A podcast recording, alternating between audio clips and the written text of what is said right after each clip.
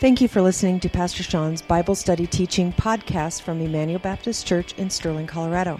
This lesson was recorded during our Wednesday night adult seminars. For more information on Emmanuel Baptist Church, please visit our website at www.ebc online.org. Now, here's Pastor Sean. So, this is the last night we are going to do the doctrine of sanctification. And over the past four weeks, we have studied this topic. And let's just kind of review because I know we were off last week when it was spring break, but sanctification as opposed to justification. Now, justification is that one time declaration God declares you not guilty. You're permanently in a position of being accepted by God. It doesn't change. You're saved. You're secure. That's justification. Sanctification is the process of growing to be more holy, to get rid of sin in your life, that can change and that can fluctuate. Now, we don't base the assurance of our salvation on our sanctification because if we did that, we would be pretty desperate all the time because sometimes we're not at the level we'd like to be. So, what have we learned over the past four weeks? Let's just kind of do a little bit of review. So, I'll just kind of give you some big ticket items that we've talked about. So, number one, sanctification was a struggle, a lifelong struggle with sin. Because it's a lifelong struggle, the Bible calls us to kill sin in our lives. We also talked about the role of God's law as a rule for living the Christian life, that we still, as Christians, are bound to live by the Ten Commandments, not to earn our salvation, but as a way to, as a helpful way to follow God's, God's law. And then we talked about it's a joint partnership between us and the Holy Spirit. God works in us to work and to will for his good pleasure. And then God transforms our minds and renews us at differing rates and levels of growth. We need the Holy Spirit to give us that effort to be able to do it. And then the last couple of weeks, we talked about the means of grace that God has given us. The outward means of grace is being part of a worship service where you sit under sound preaching.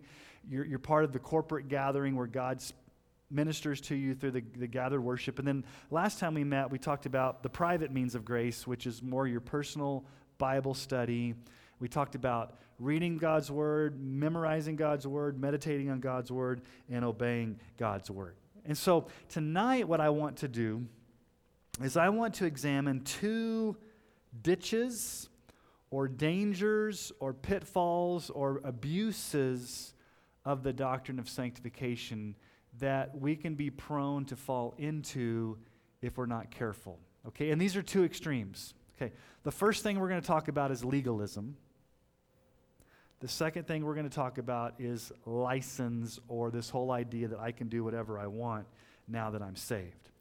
So, Galatians 3, Paul says this in verses 1 through 3 O foolish Galatians, who has bewitched you?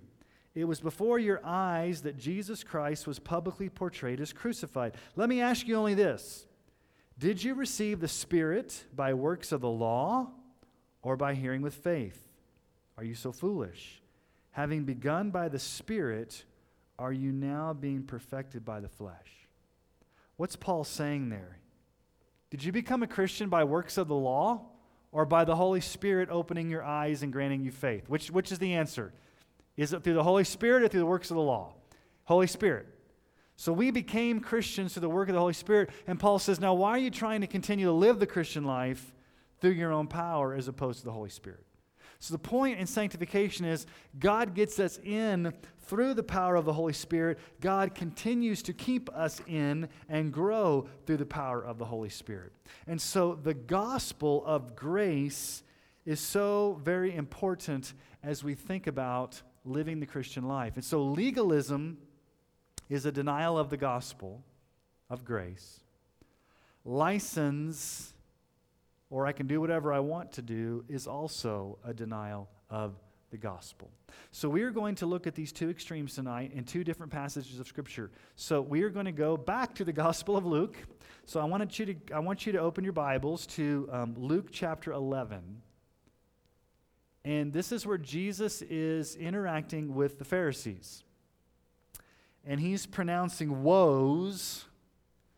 And a woe is like, this is a really terrible thing to happen to you. That this is the opposite of a blessing, it's, it's a woe. So, Luke chapter 11, starting in verse 37. While Jesus was speaking, a Pharisee asked him to dine with him. So he went in and reclined at the table. And the Pharisee was astonished to see that he did not first wash before dinner. And the Lord said to him, Now you Pharisees cleanse the outside of the cup and of the dish, but inside you're full of greed and wickedness. You fools, did not he who made the outside make the inside also? But give as alms those things that are within, and behold, everything is clean for you. But woe to you, Pharisees, for you tithe mint and rue and every herb, and neglect justice and the love of God. These you ought to have done without neglecting the others. Woe to you, Pharisees, for you love the best seat in the synagogues and greetings in the marketplace. Woe to you, for you are like unmarked graves, and people walk over them without knowing it. Okay, so Jesus pronounces three woes on these Pharisees. And a woe could be translated like this How terrible for you! How bad for you, Pharisees. And so these woes that Jesus pronounces show a legalistic heart. Okay? So, what is a heart of legalism? What is legalism? Let me just give you a basic definition of legalism, okay? It's not in your notes, but here's a basic definition Legalism is when you, two, two, there's two aspects to legalism. One is you try to obey God's law as a means to earn your salvation. Law keeping. If I just obey the Ten Commandments good enough, God will accept me and I can earn my salvation.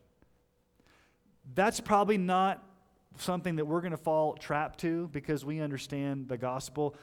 The one that's probably more a trap is legalism would be I have created my set of man made rules that aren't in the Bible, and if you don't live up to my standard, I'm going to look down upon you with pride, and I'm going to hold you to a standard that's not in the Bible, and you have to keep up that standard if you want to be my friend, if you want to be in good graces, if you want to be part of the group. Okay? So, extra biblical requirements. So, let's look at these three woes that Jesus pronounces on these Pharisees. So, the first woe you have a legalistic heart when you follow your own little rules, but neglect the bigger things that matter to God. Now, notice what Jesus says about these Pharisees. He says there in verse 42 you tithe or you give 10% of the mint and the rue and every herb, but you neglect justice and the love of God. Okay, Deuteronomy chapter 14 required the Israelites to set aside 10% or a tithe of their produce to support the temple system, to help those that were poor, to take care of widows and orphans. And so this was a mandated tithe. And but here's the thing there was no mandated tithe on the little things like, like your little garden plants. Like, it would be like you go over to Home Depot during the springtime and you buy your little vegetables or whatever, and there's, there was no law in the Old Testament that said that you had to tithe on those little herbs and vegetables.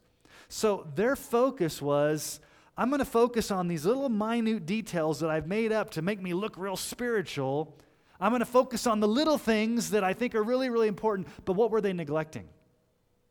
Jesus says, You're neglecting justice and the love of God. These things you ought to have done without neglecting the other.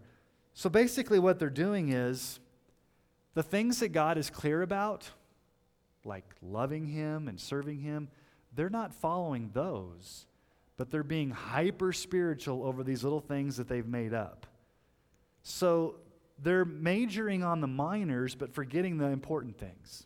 They've kind of, you're legalistic when you set up these little rules that you want to follow and make others follow, but you're neglecting the things that God has clearly spoken. Micah 6 8, He has told you, O man, what is good and what the Lord requires of you to do justice, to love kindness, and to walk humbly with your God. That's a clear teaching of Scripture to, to love the Lord your God, to walk humbly. There's no clear mandate to tithe on your herbs and spices. Okay? So when you become overly legalistic and rigid about keeping your little man made rules, but neglect the big things of God, you're basically being a hypocrite. You're being legalistic.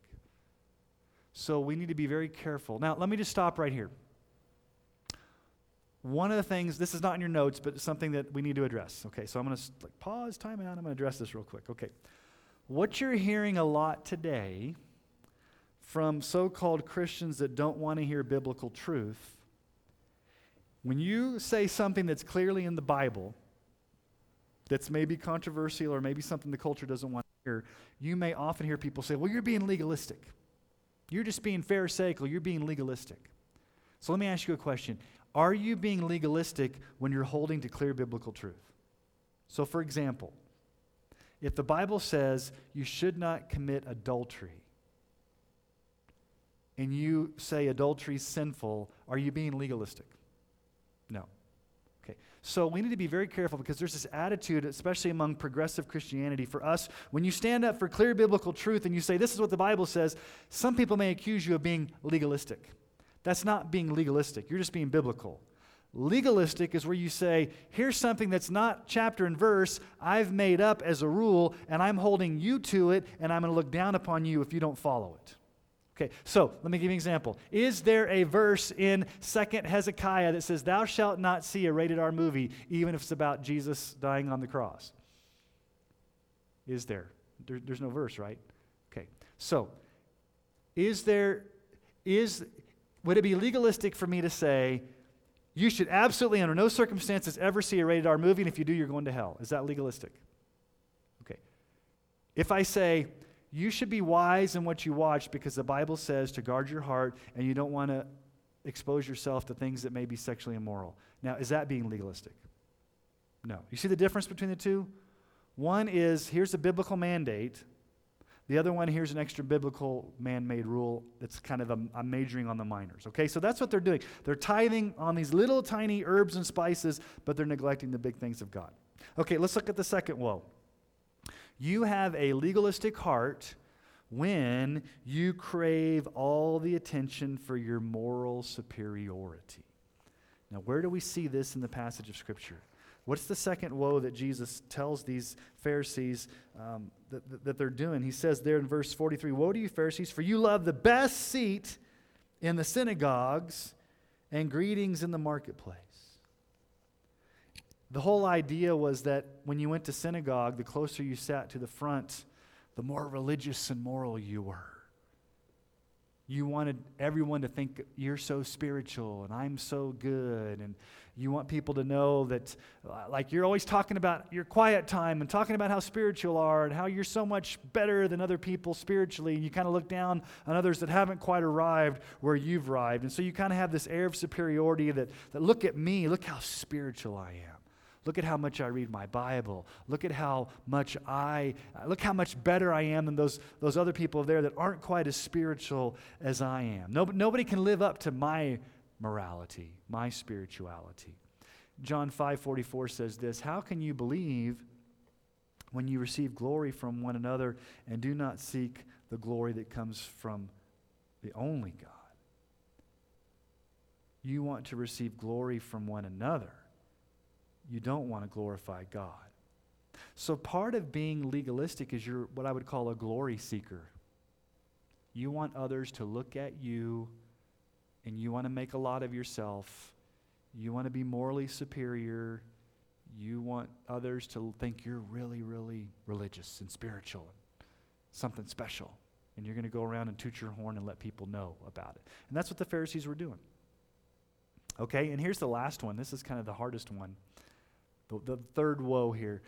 You have a legalistic heart when you are spiritually dead on the inside, but look religious on the outside. What does Jesus say to these Pharisees in verse 44? Woe to you, for you're like unmarked graves, and people walk over them without knowing it. Now, let me explain unmarked graves here for a moment because you're like, what's, what's this all about? so, in ancient Israel, if you came into contact with a dead body or you accidentally walked on a grave, that you didn't know because it was not marked, you would be ceremonially unclean. Because basically, according to Numbers chapter 19, if you came across a dead body, you touched a corpse, or you even walked on a grave that wasn't marked, you would be ceremonially unclean and you could not go to church or synagogue or be around other people. So, to prevent this from happening, they would whitewash the tombs in the springtime so that you wouldn't inadvertently walk on a tomb by accident. Okay, so they would go over there and like put chalky white stuff on it so you know that's a tomb don't step on it. Because if you accidentally stepped on it uh-oh i stepped on a tomb. I am ceremonially unclean. I've been around a dead person. I've got to go through this purification ritual. I can't go to synagogue. So what is jesus saying here well, he kind of echoes this in Matthew 23 15. Woe to you, scribes and Pharisees, hypocrites, for you travel across sea and land to make a single proselyte. And when he becomes a proselyte, you make him twice as much a child of hell as you yourselves. What he's saying is these Pharisees are spiritually dead on the inside. They're like a tomb. What, what's, what's inside of a tomb? A dead body. What does the outside look like? Oh, it's all nice and shining and white.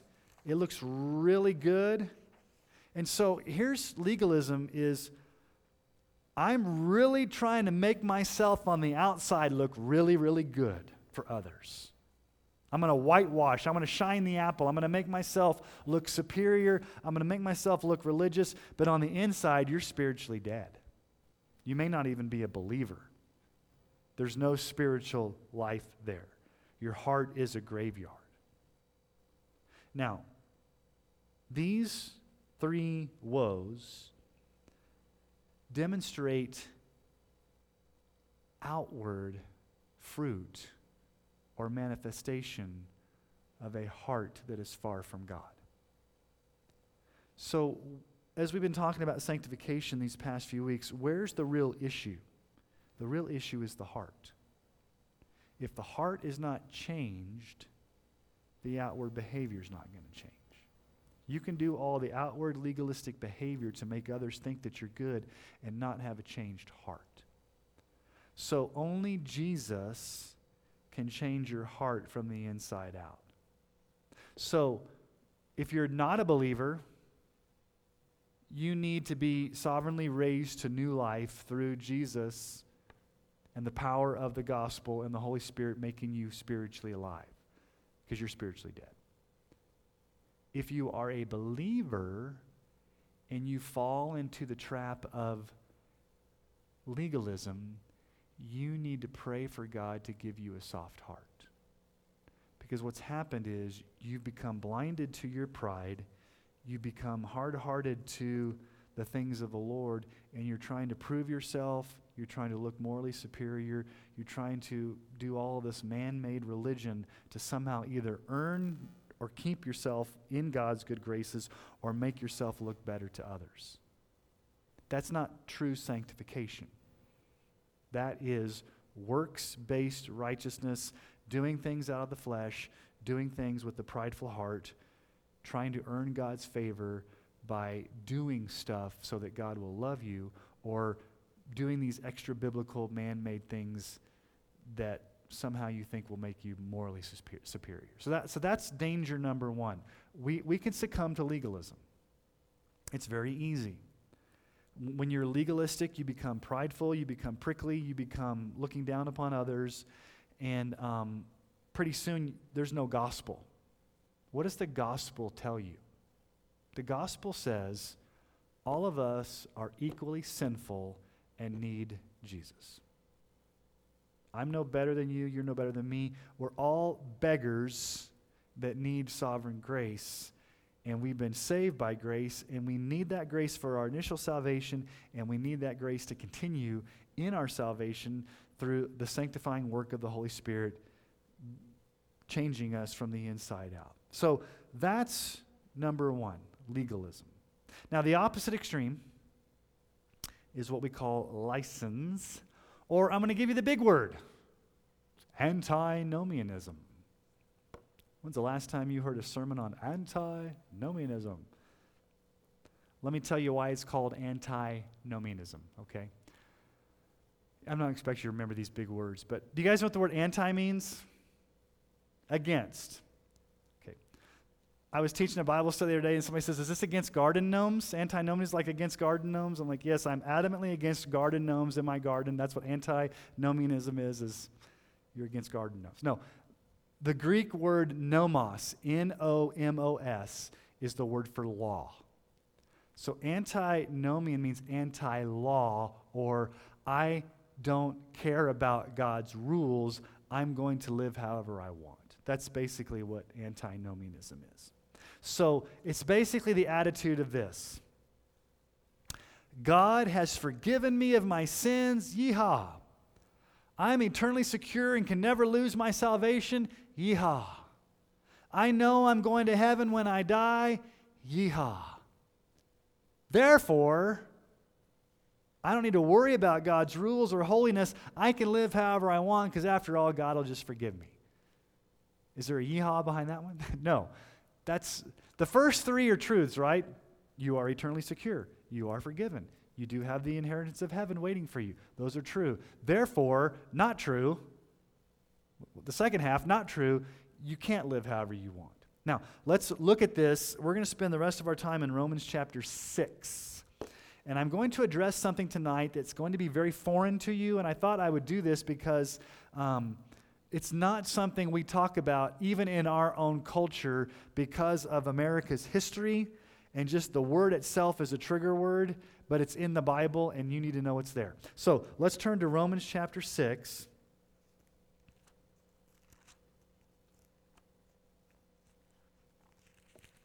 So let me kind of give you the background of Romans just to kind of let you know because we're coming in halfway through, or at least six chapters in.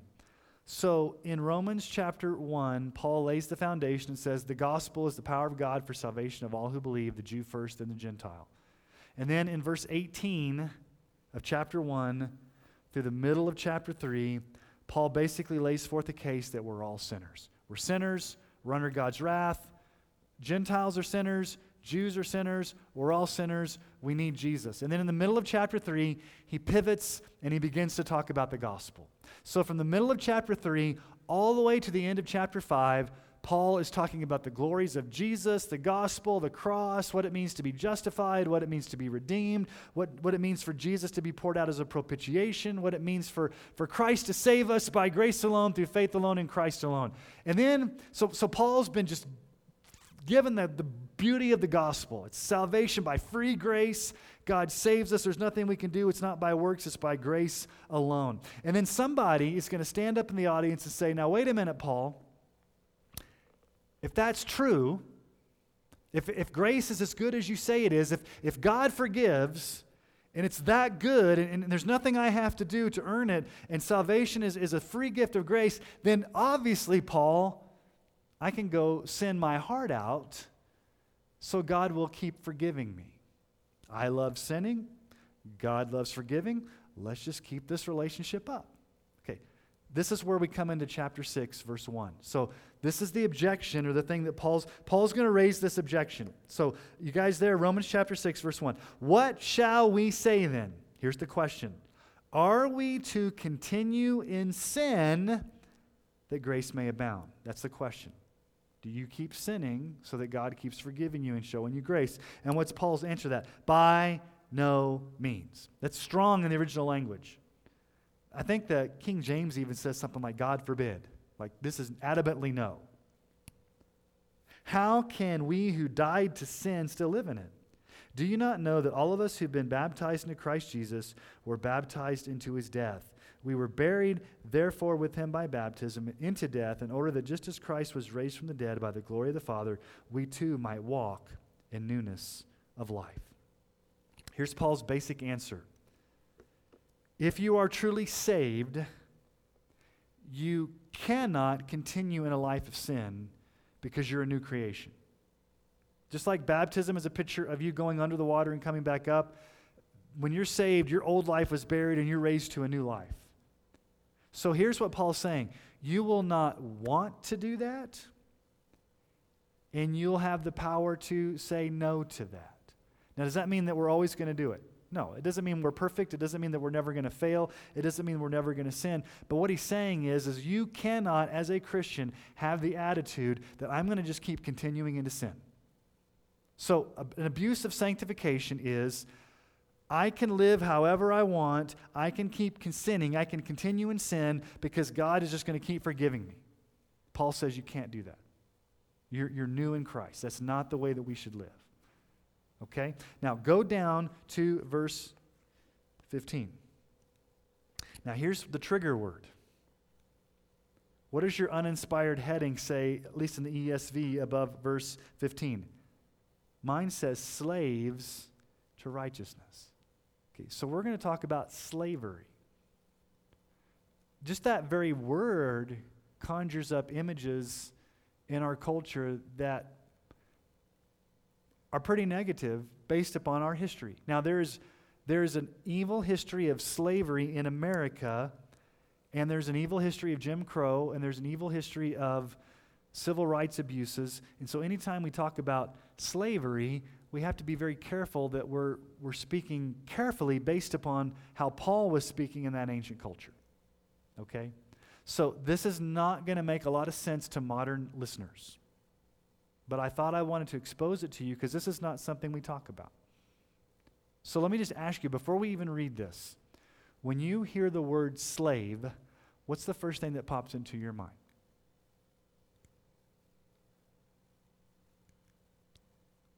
You have an master. You have an owner. You're in bondage you are owned by another and you must obey that master. Okay? So let's see what Paul says here. And I'm going to try to explain this the best I can. So remember what Paul said in verse 1? Can we keep can we keep sinning so that God's grace will increase? And what did he say? By no means. You're going to see the same exact repetition of that in verse 15. So let's, let's start in verse 15. What then? Are we to sin because we're not under law but under grace? By no means. Same concept. Do we continue to sin because now we've been saved by grace? And Paul says, by no means. Do you not know that if you present yourselves to anyone as obedient slaves, you are slaves of the one whom you obey, either of sin, which leads to death, or of obedience, which leads to righteousness? But thanks be to God that you were once slaves of sin, have now become obedient from the heart to the standard of teaching to which you were committed, and having been set free from sin, have become slaves of righteousness. I'm speaking in human terms because of your natural limitations. For just as you once presented your members as slaves to impurity and to lawlessness, leading to more lawlessness, so now present your members as slaves to righteousness, leading to sanctification. Okay, there's that word, sanctification. Now, Paul twice in verse 1 and 2 and in verse 15 has that by no means. So we cannot continue to live a lifestyle of unrepentant sin because our old self, that is who we were in Adam as unregenerate sinners, that old self has died. We've now been raised to new life. We are now regenerate believers in Christ.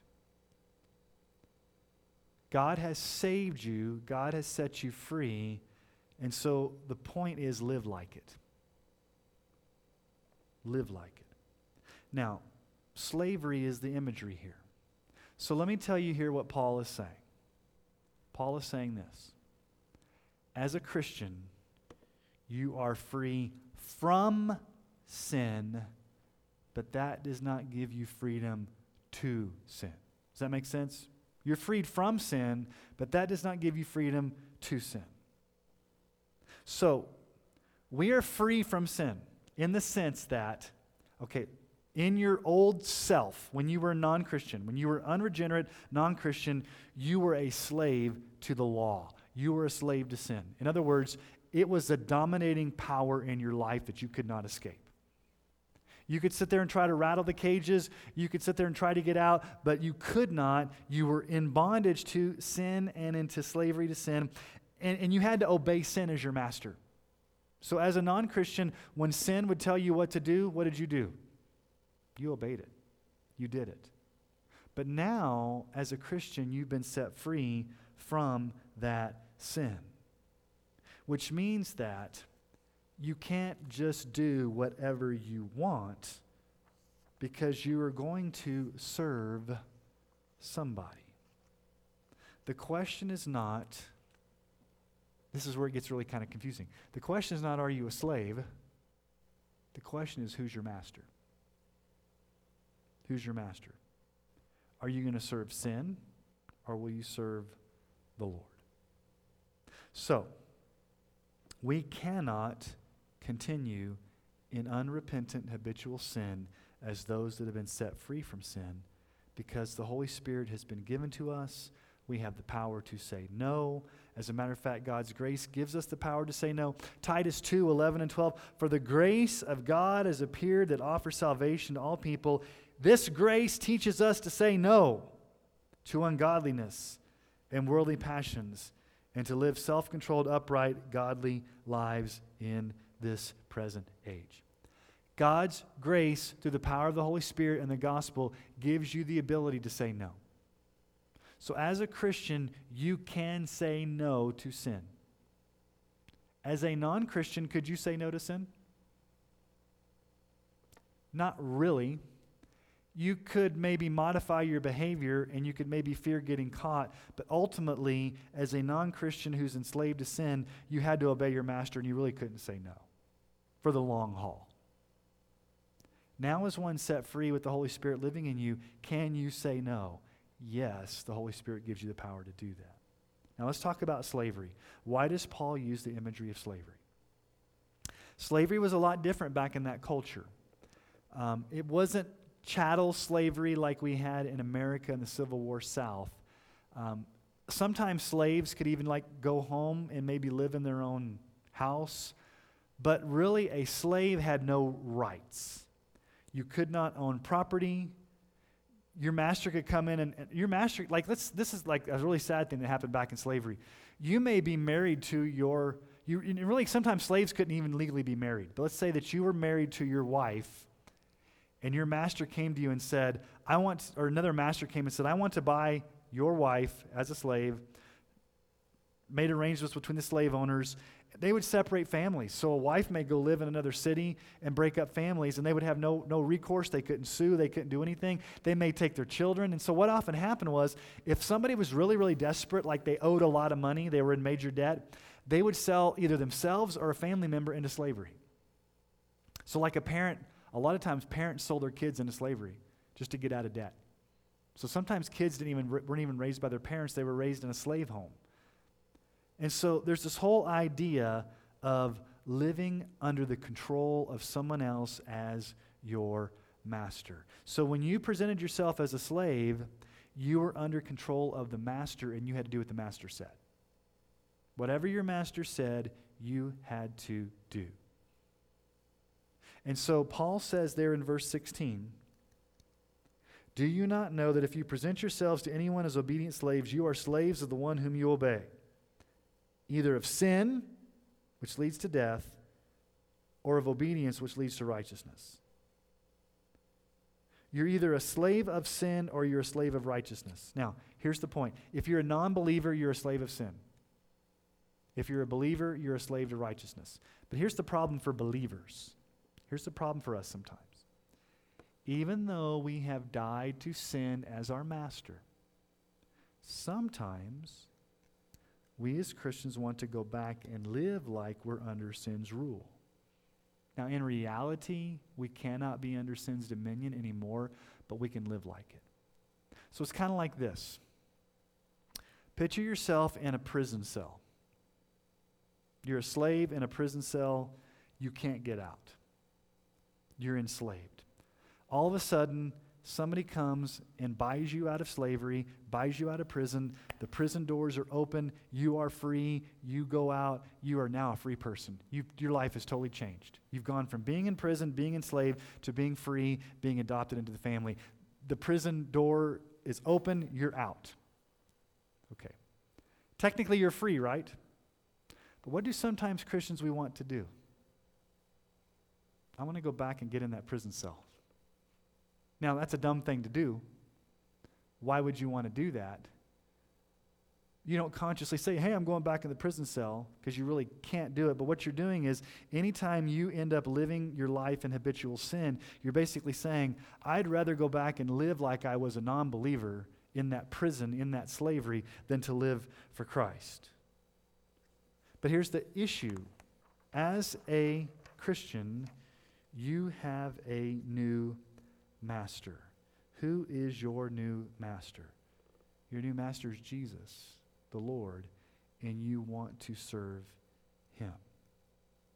Now, in verse 17, Paul gives thanks. What does he say there in verse 17? Thanks be to God that you who were once, you may want to, Paul, pay attention to that little word once. That will help you.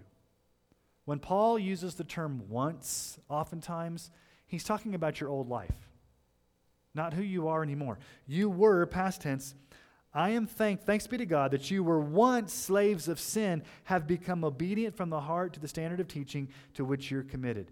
So basically, Paul's saying, I'm, I'm giving thanks to the Lord for this radical transfer from the dominion of slavery to sin to being in Christ. I was once enslaved. I was once in bondage, but now I've been freed. I'm no longer in that slavery to sin. Paul says it this way in Colossians 1 13 and 14. He has delivered us from the domain of darkness and transferred us to the kingdom of his beloved Son, in whom we have redemption, the forgiveness of sins. So we are in a new position. And what is that position there in verse 17? Now we want to obey from the heart. We want to obey from the heart. So let me ask you a question. As a Christian, are we called to obey Jesus? Yes. But how do we obey now? Do we obey out of fear, out of drudgery, out of trying to earn? How do we obey now? We obey from the heart. Why? Because our heart has been changed. Our old stony dead heart's been replaced with a heart of flesh, and that new heart beats, if you will, to want to obey God. So we are now in a new position with a new master, and we want to obey him from the heart, not out of fear of punishment, but because he's a good master and he is worthy of our obedience. And then in verse 18, Paul says, Having been set free from sin, we become slaves of righteousness. He describes this new condition of freedom. So, here's the thing that doesn't make sense when you read this, okay? Did, it, did you catch it? Is this confusing to you? Because Paul says, you go from being a slave to being a slave. Wouldn't you think he'd say you go from being a slave to being free? What does he say? You go from being a slave to sin to now being a slave of Christ. That doesn't make sense to us. Because what's the first thing we think of? I don't want to be a slave to anybody. And how in the world can slavery in any way be positive? So, this is where it's countercultural. This is where it's radical. This is where it doesn't quite make sense to our modern sensibilities.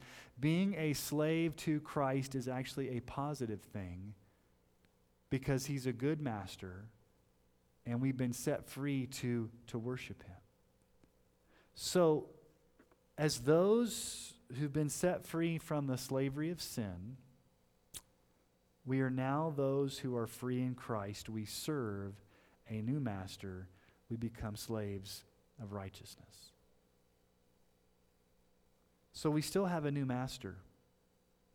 It's not sin anymore. The new master is the Lord.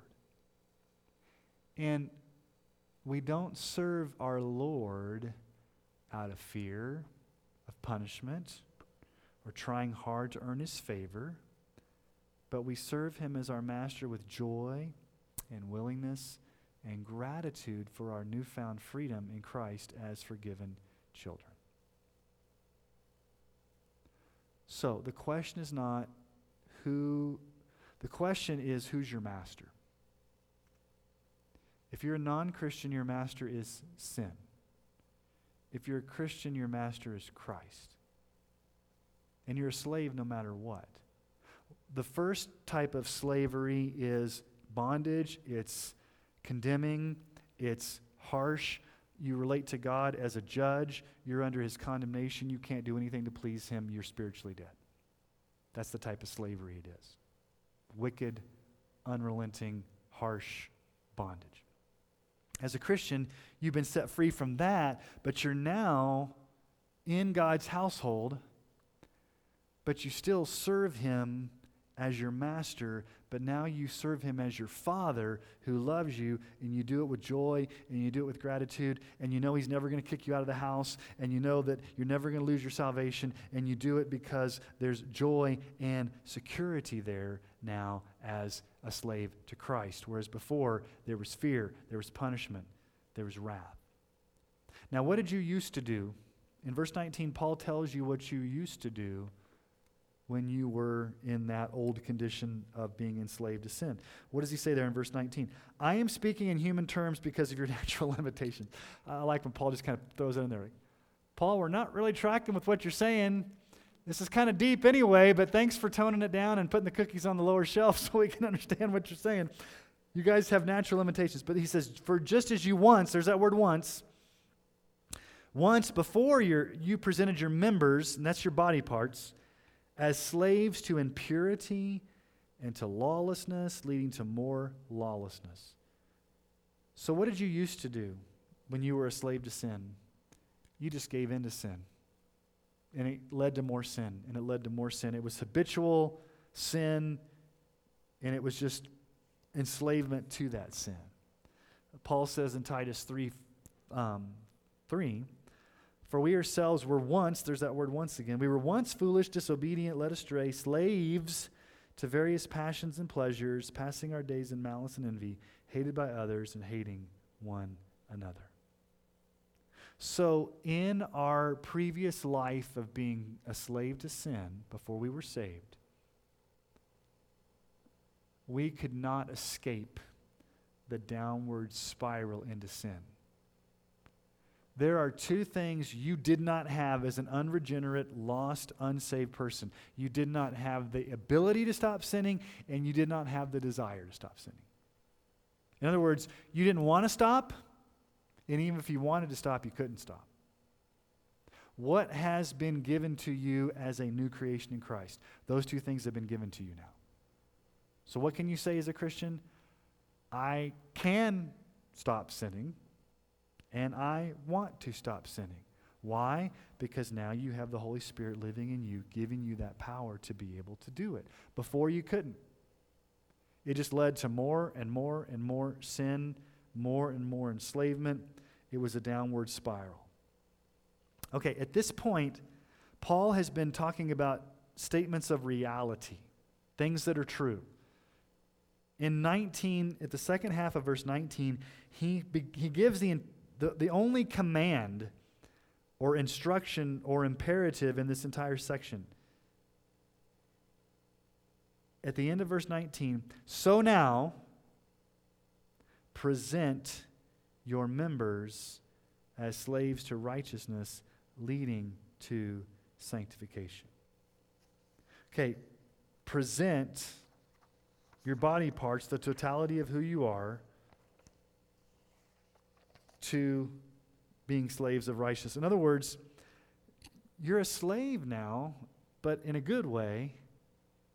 And so present your bodies as slaves to doing what's morally right, which leads to more and more being like Jesus and growing in holiness. So there's the word sanctification. If you wanted to know, like, where do we get the word sanctification? There's the word right there. When you, as a new, as, as, a, as a regenerated, born again, justified Christian, that's who you are. You don't make yourself that. That's who you are. Basically, Paul says, okay, that's, that's who you are. Live like it. And when you live like it, and when you present yourselves, when you, when you pursue holiness, that is going to be sanctification. It's going to be that process where you're going to be growing more and more like Jesus. But you have a responsibility, I have a responsibility to present our bodies in such a way that we live according to God's plan. 2 Corinthians 7 1. Since we have these promises, beloved, let us cleanse ourselves from every defilement of body and spirit, bringing holiness to completion in the fear of God. Let's live clean lives of integrity for the glory of God. Present your members. 1 Thessalonians 4 3 through 7. This is the will of God. Okay. When Paul says this is the will of God, you kind of want to listen up. What's God's will? This is the will of God, your sanctification. There's that word again that we've been talking about the past five weeks. Your sanctification, your growth, your cleansing, your becoming more like Christ, your holiness.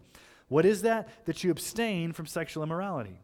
That each one of you know how to control his own body in holiness and honor, not in the passion of lust like the Gentiles who do not know God, so that no one transgress and wrong his brother in this matter, because the Lord is an avenger in all these things, as we told you beforehand and solemnly warned you. For God has not called us for impurity, but for holiness.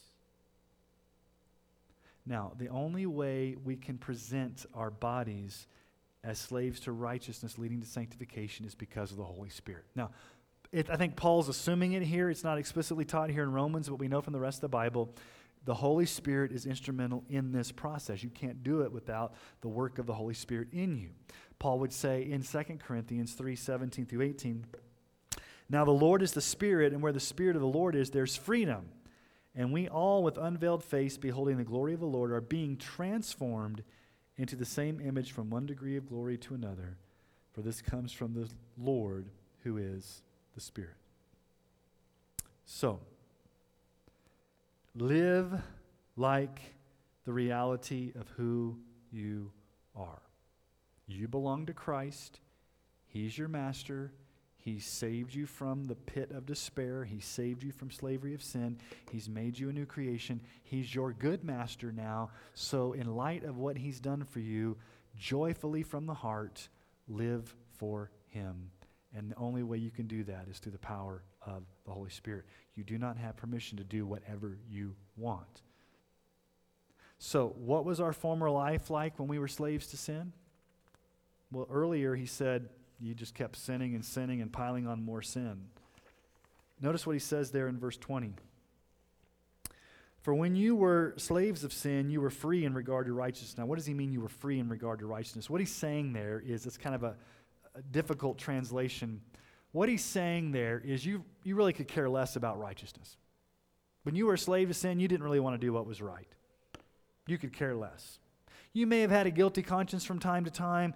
You may um, didn't like getting caught. You didn't, maybe you didn't want to look bad in front of others. But ultimately, in your heart of hearts, you did not want to do the right thing because you couldn't. You, you didn't have the ability to do that. Now, here's the sad paradox for non Christians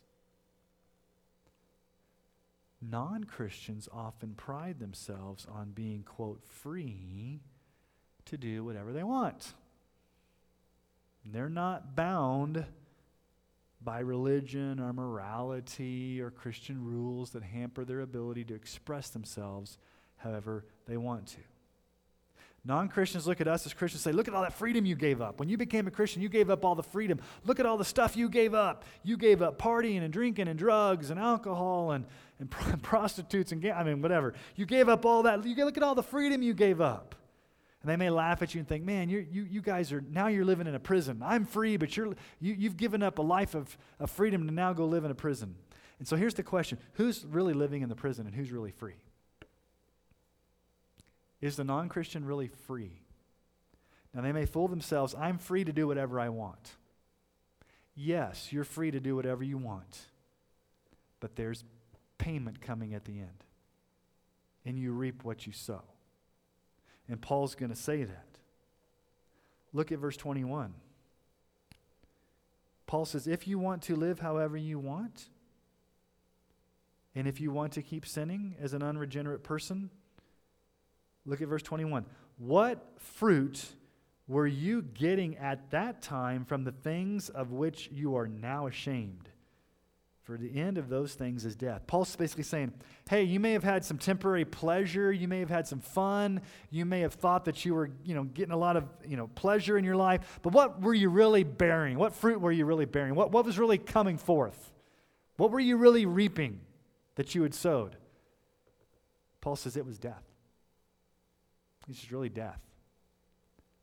If you continue in unrepentant sin as a non believer, and you die without trusting in Christ, what the fruit you get at the payout, the harvest at the end of your life, is eternal death.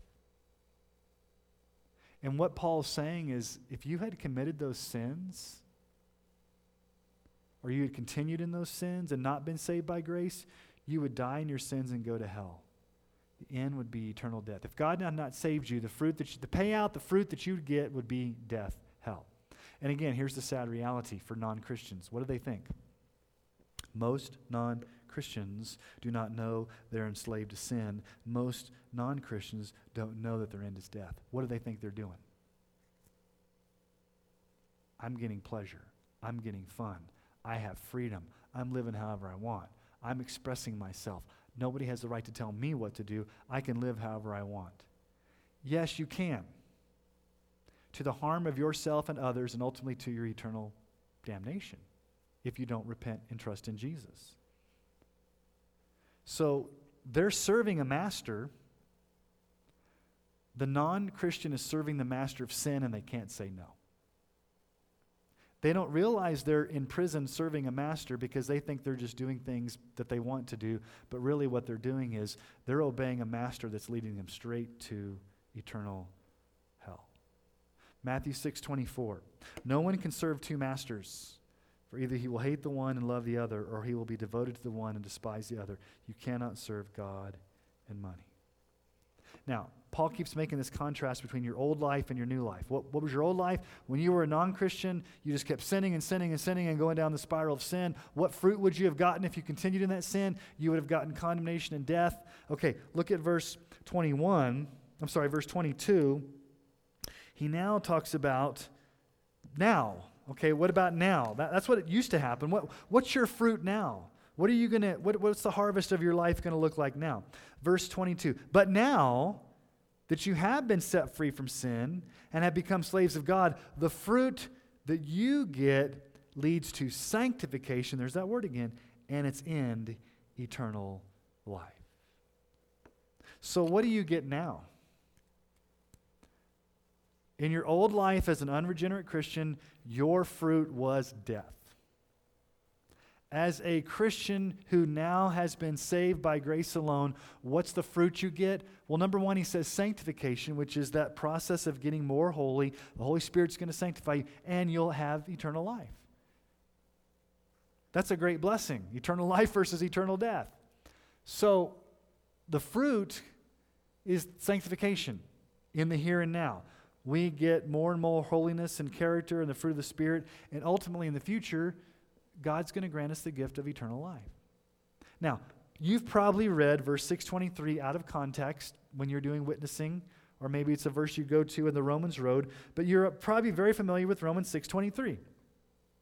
For the wages of sin is death, but the free gift of God is eternal life in Christ Jesus our Lord. Okay, this is where he talks about the gospel, and so this is, this is where the gospel comes into play. Paul just kind of brings it to a crescendo, brings it to an apex here. What is he saying? If you continue in a life of unrepentant sin, what's the wage? What's a wage? Something you get paid. The payout at the end of your life is death. And that's not just like I cease to exist type death. It's, yeah, you physically die, but it's eternal death and separation from God. But what's the good news? The good news is you don't have to stay there. You can be freed from that life of sin. You can be freed from that life of, of hell. You can receive Christ as a free gift in salvation, and you will get eternal life. The free gift of God is eternal life in Christ Jesus our Lord. Again, it's not something you can earn, it's not something you deserve. It comes by trusting in Christ alone for your salvation. You get the free gift of eternal life. So, really, there's, there's no middle ground. You're either a slave of sin, compounding more and more sin because you can't do nothing but sin, and that's going to lead to hell. That's one choice. That's one option. That's the, that's, that's the unregenerate, unsaved person. Or you are a Christian who has new life in Christ, God sanctifying you. You have the free gift of eternal life, but you still are a slave, but in a good way. You're a slave to Jesus as your master, and you can please him, and you want to please him, and he's a good master who loves you and is never going to leave you or forsake you, and, and he's, he's a good master.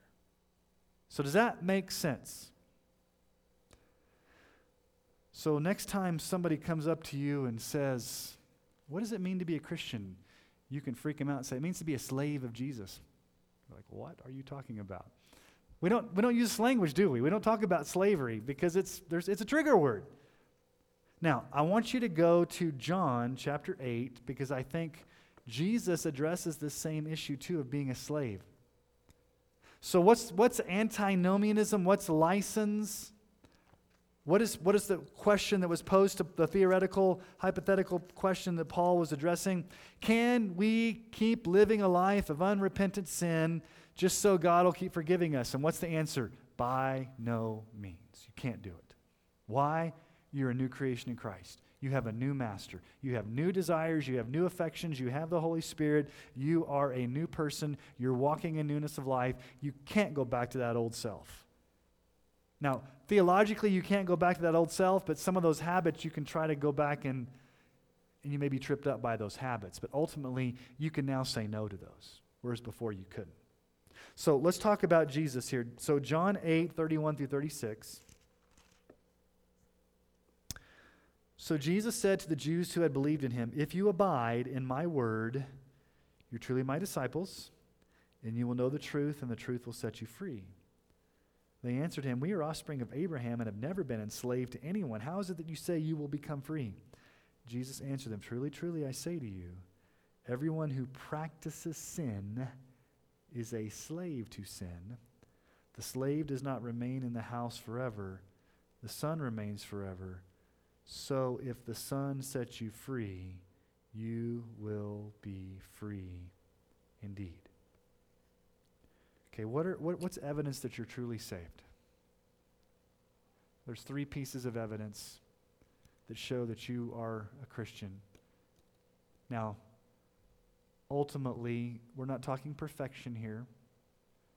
We're talking Holy Spirit empowered growth in you that a snapshot of your life, the totality of your life would show this. Not in perfection, but just in, in the totality of your life. Number one, you abide in His Word you abide in his word. If you abide in his words, there's a high probability that you are truly a disciple. And what does it mean to abide? It means to remain or to live or to read his word. So let me just ask you a question. We're not judging people's salvation here, but if you never read your Bible and you never crack it open and you never really spend time either listening to preaching, being in church, reading the Bible on your own, I'm not saying you're not a Christian, but is there a high probability that something's wrong with your heart, even if you are a Christian? You're going to want to abide in God's word. So the, the, the, the converse is also true. If you do not abide in his words, there's probably a high probability that you're not his disciple. So, what does it mean to abide? That word means to live, or to hold on to, or to remain um, it's kind of what we've been talking about the past couple weeks reading, meditating, memorizing. Do you delight in God's word? Do you, do you read it? Do you meditate on it? Are you growing in it?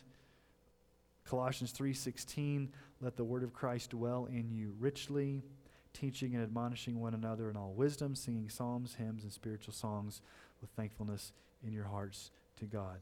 Are you abiding in God's word? Number two, you know the truth. Jesus says, You'll know the truth, and the truth will set you free. Now, what truth is he talking about? Let me tell you this there are a lot of things that are true. Let me give you some truths, some things that are true. Okay. This is going to really be like a mind shattering, mind altering, blow your mind. Okay. Okay. I'm a man. That's true, right? I've got blonde hair and blue eyes. That's true, right? I'm six foot two. I'm married to Dawn. I'm the son of Greg and Cheryl Cole. I'm the father to Aiden and Zach. Those are things are true, right? Okay. But can I stand up and say, I am the truth with the capital T? So there are a lot of things that are true, but there's only one, the truth you will know the truth, and the, the truth will set you free. So, truth with the capital T is the totality of Scripture, the written Scripture. So, it means that you're not swayed by falsehoods, you have sound theology, you're discerning, you're not easily manipulated to believe heresy. Um, Paul says in Ephesians 4 that we may no longer be children tossed to and fro by the waves, carried about by every wind of doctrine, by human cunning by craftiness and deceitful schemes. Rather, speaking the truth in love, we're to grow up in every way into Him who's the head, into Christ, from whom the whole body, joined and held together by every joint with which it's equipped, when each part's working properly, makes the body grow so that it builds itself up in love. So you are, and I'm not going to spend a lot of time on this because we kind of talked about this Sunday morning. You are embraced in sound theology. You're discerning. You know the truth, and the truth is setting you free. Hebrews 5:14, but solid food is for the mature, for those who have their powers of discernment trained by constant practice to distinguish good from evil. So Jude 3, beloved, I was very eager to write to you about our common salvation. I found it necessary to write to you appealing for you to contend for the faith once for all delivered to the saints. So number 1, you're abiding in God's word. Number two, you're not being swayed by falsehoods. You know the truth. The truth is setting you free. And then evidence number three, you experience spiritual freedom from sin in the sense that you are not continuing in sin. Notice what Jesus says there in verse 34. Jesus answered them, Truly, truly, I say to you, everyone who practices sin is a slave to sin. That's important, practices. It's in the present tense, which means you're continually, habitually, as a lifestyle, in a state of sin. He's not talking about specific sins per se, but more of a lifestyle of habitual, unrepentant sin. So, let's talk about these two categories again. As a non believer, are you a slave to sin? Yes. Why? Because you can do nothing but continually commit sin. You can't not commit sin, it's your master. Okay? As a Christian who's been set free from sin, are you habitually, continually, ongoingly, as a lifestyle, practicing sin? No. Does that mean that you never sin? That you're perfect? No. It just means that you now have the Holy Spirit in you that gives you the power to say no to sin, and you're not continuing in that sin. And when you do sin, you're, you're quick to confess, you repent, you feel bad for it, and you go to the cross and you ask forgiveness, and you want to be cleansed. So you really can't, in both Romans and in John here, you can't release yourself from the bondage to sin. What does it say there? The Son has to set you free. So if the Son sets you free, you will be free indeed. You've got to be set free by Jesus. Jesus has to set you free from sin.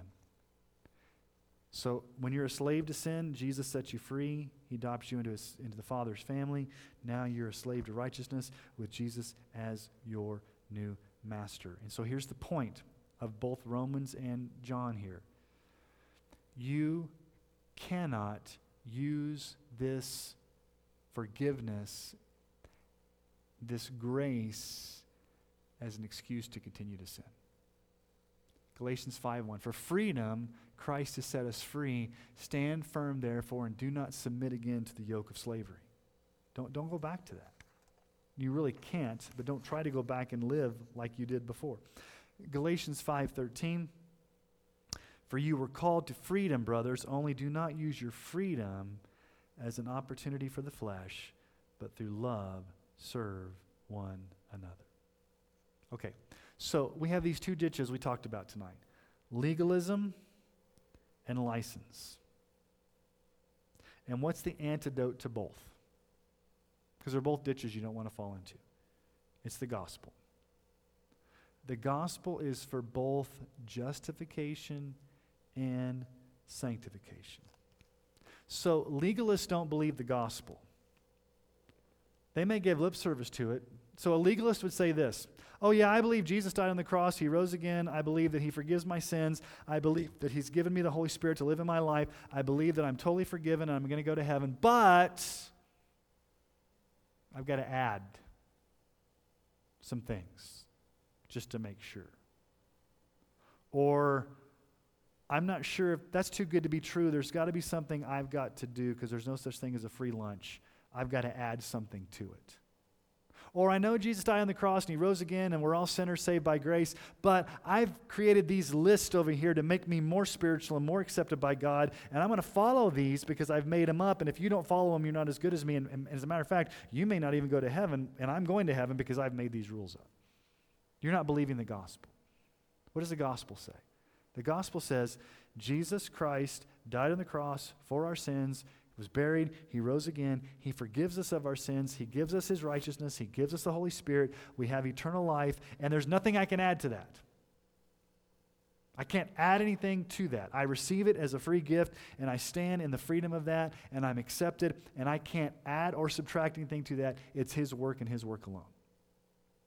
But a legalist says, we got to add some things to that just to make sure. So they're not really believing the gospel. Okay, the licensed person, the antinomian, they don't believe the gospel. Because what do they say? They get it half right. Yes, Jesus died on the cross. Yes, he forgave me of my sins. Yes, I have my, my home in heaven. And yes, I have the Holy Spirit to live in me. And yes, I have this assurance that I'll never be, you know, Jesus will never leave me and forsake me. Therefore, I'm going to go live however I want because it doesn't really matter at the end of the day. They don't believe in the power of the gospel to keep them walking in holiness. So the legalist says, I don't believe the gospel because I'm adding to it. The licensed person says, I don't believe the gospel because I'm just going to go live however I want. So neither one of them actually believe in the gospel. So John Calvin was famous for talking about the double grace. Now, he, he used it in Latin. It was called the duplex gratia, the double grace. But he says this first, the first grace, being reconciled by the righteousness of Christ, God becomes to us, instead of a judge, a loving father. That's justification. God now becomes our father. He's a loving father. We're reconciled to Christ by the blood of Christ. We're saved. We're justified. That's the grace that gets us saved. But second, being sanctified by the Spirit, we aspire to integrity and purity of life. So you are justified by grace alone, and you're sanctified by grace alone. So think of it this way you are initially saved by grace alone, through faith alone, in Christ alone. But what do we sometimes do? Well, that's great. That's, that's, I got in by grace. But now I have to live the rest of the Christian life in my own power and you take grace totally out the window. That's not how it works. You are saved by grace, and you're sanctified by grace, and you're sustained by grace. It's from grace from first to last. So, sanctification is that process where we grow to be more and more like Christ, And the Holy Spirit works in us that grace to be able to do it. We have the desire, we have the ability, and when we fail, because we're not going to be perfect, we know that our sins are forgiven. We confess our sins. He cleanses us of all unrighteousness. We have the security that He loves us, and then we just get back up and go forward. And we fall back down, we go to the cross and get back up. And it may be painful, it may be slow, but you have the assurance that he who began a good work in you will carry it on to completion till the day of Christ Jesus. So that's Philippians 1 6. All right, let's pray. Father, thank you that you have given us your word to, to bring clarity. Lord, it is sometimes confusing when we read Romans to know exactly what this whole issue of slavery to sin and, and slavery to you is. But Lord, we do know this that you have set us free from our sins. You have given us a new heart. You have given us the Holy Spirit to live within us. You give us grace upon grace, and we can pursue sanctification. We can walk in holiness, not in our own power, but because you give us that power in, in the gospel. So, Lord, help us to avoid being legalists. And Lord, help us avoid being those that would just have the attitude that we can do whatever we want because, after all, we're saved. Those are two ditches we don't want to fall into. We want to be um, slaves to you. We are slaves to you, but we want to live like it. And so, Lord, help us to, to follow you and serve you as our good master and as our Lord. And we ask this in Jesus' name. Amen.